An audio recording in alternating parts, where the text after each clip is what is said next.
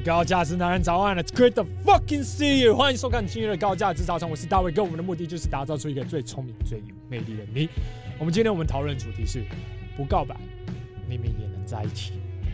我知道普遍的社会现象是什么？告白嘛，对不对？不知道是你偶像剧看多了，还是电影看多了？可能是因为从小到大我们没什么学习的对象，所以最简单的方式就是模仿偶像剧里面的主角。然后甚至有些偶像剧的男生呢，他其实会很认真的告白嘛，很认真的对女生好嘛，对不对？说我喜欢你，跟我交往了之后，这个女生就说哦好啊，然后。这整个就是变得很梦幻，整个情境就是牵着手，然后在海边奔跑的那种感觉。你看到这些女生很感动的表现呢，你就会觉得告白是有用的。运用告白的方式，我就可以跟这个女生在一起。然后事实上，大卫哥之前也是如此。大卫哥之前也是运不停的想要运用告白的方式，让这个女生可以跟我在一起。然后我告诉你，其实没有用的，因为这些偶像剧呢，它营造出来就是一种幻想。他目的就是要让观众在心理上可以去得到安慰。那我必须要讲，这些导演其实完完全全知道他们的目标族群是谁。拍偶像剧呢，还有这些爱情片，请问什么样的人会去看这些偶像剧、爱情片？我我知道我们也会看，可是主要的目标族群是谁？谁会去看韩剧？女生嘛，女生会去看这些韩剧啊，还有偶像剧啊，还有电影等等嘛。主要的目标族群是他们嘛。我们不是导演主要的目标族群，听懂我的意思吗？所以，当导演画出这些很梦幻的情境的时候，他是针对这些女生在做这件事情，他针对女生在去写这些脚本。对于男生来讲，那东西是不实际的，你懂我意思吗？他在画一个很美的梦，让女生看到的时候，他会整个人融化。可是今天你是男人，所以你没有办法去模仿这些男主角，听懂我意思吗？事实上，你要看的剧以及电影，你必须要去看一下说，这个电影以及这个剧，它的主要目标族群是谁。如果那目标族群是男生的话，那请你模仿那个男主角。例如，我常常讲的《Suits》里面的男主角，《金装律师》里面的男主角 Harvey Specter，这个你就可以学他怎么在跟女生互动的。钢铁人他是怎么在跟 Pepper 女记者互动的，这个你就可以学，因为这个的目标族群就是男性，所以你要搞清楚导演在拍摄这个剧。以及在写这个脚本的时候，以及编辑在写这个脚本的时候，他的目标族群到底是谁？如果是女生的话，你绝对没有办法模仿剧以及电影里面男主角与女生的互动的模式，因为那个不真实。可如果那个目标族群是男生的话，那或许你还可以信。而且我希望各位可以去思考一下一件事情，就是在女生的宿舍楼下痴痴的等女生，只是为了要去送宵夜，或是像李大人的深情告白这些画面。偶像剧里面看起来其实很完美，对不对？可是，在真实的情景，你去做这样的事情，你会不会被报警？会不会被报警？Amy，我爱你。然后下一秒就被逮捕，这跟你的长相好像没有什么太大的关系啊！这是你们的温度到哪里吗？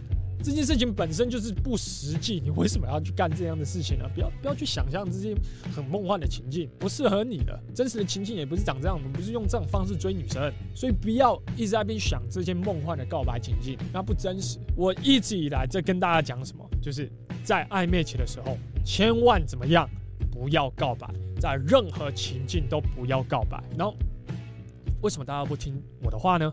其实原因很简单，因为你怕失去他嘛。我相信你在追的这位女生，她有非常多的选择。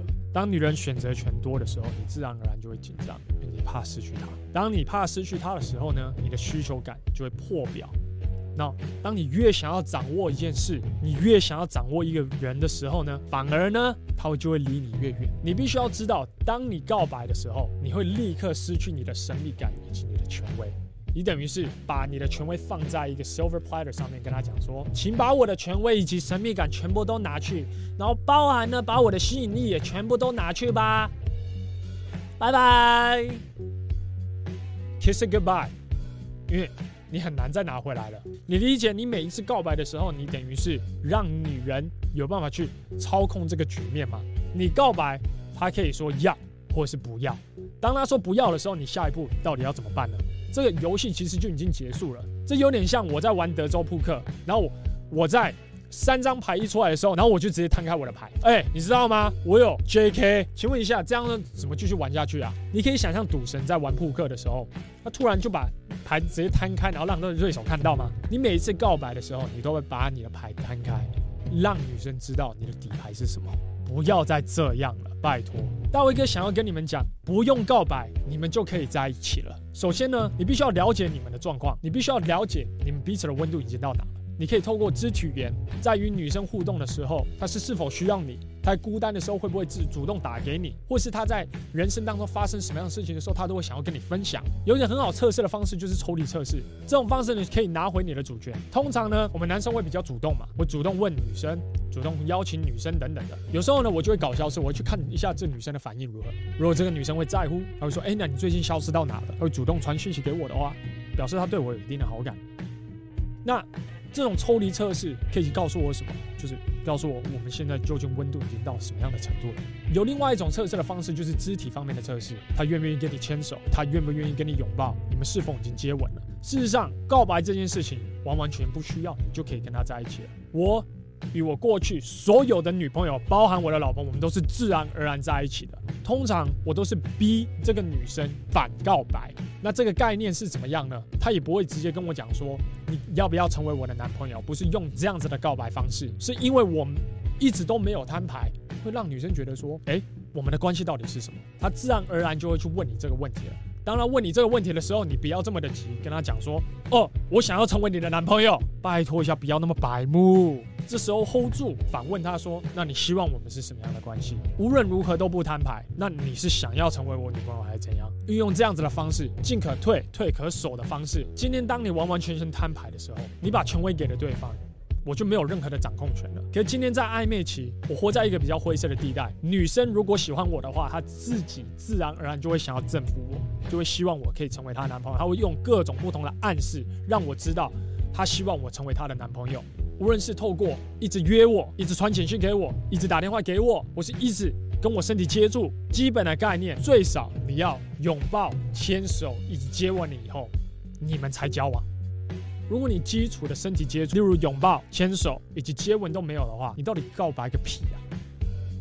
我完完全全不理解这个概念。即使你做了这件事情了之后，你也是需要透过辨认出女人给你的各种不同的暗示了之后，你才去考虑告白这件事情。可是因为你们大部分的男人，你们都辨认不出来，然后并且你也不知道怎么很 smooth、很顺的，然后进入一段关系，所以。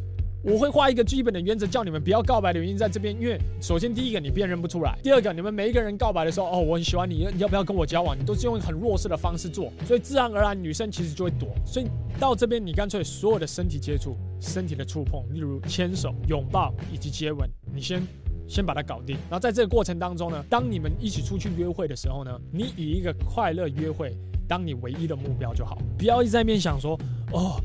我希望她成为我女朋友啊！万一她跟其他男生约会怎么办？我告诉你，如果她跟你一起出来，每次都是开开心心的，完全无压力的，我告诉你，她到最后就是会选你，你根本就不用怕，因为你是高价值的男生。如果她每一次跟你出去的时候，她有一种自在自由的感觉，感觉跟你出去的时候像一个小女孩一样的话，她到最后终究结论就是会跟你在一起，她会自己摊牌，你就等。根本就不用怕他跟其他的男生跑。如果他会跟其他的男生跑的话，那就去吧。我从来都没有在怕这件事情的，因为你是一个高价值男人，你根本就不用怕。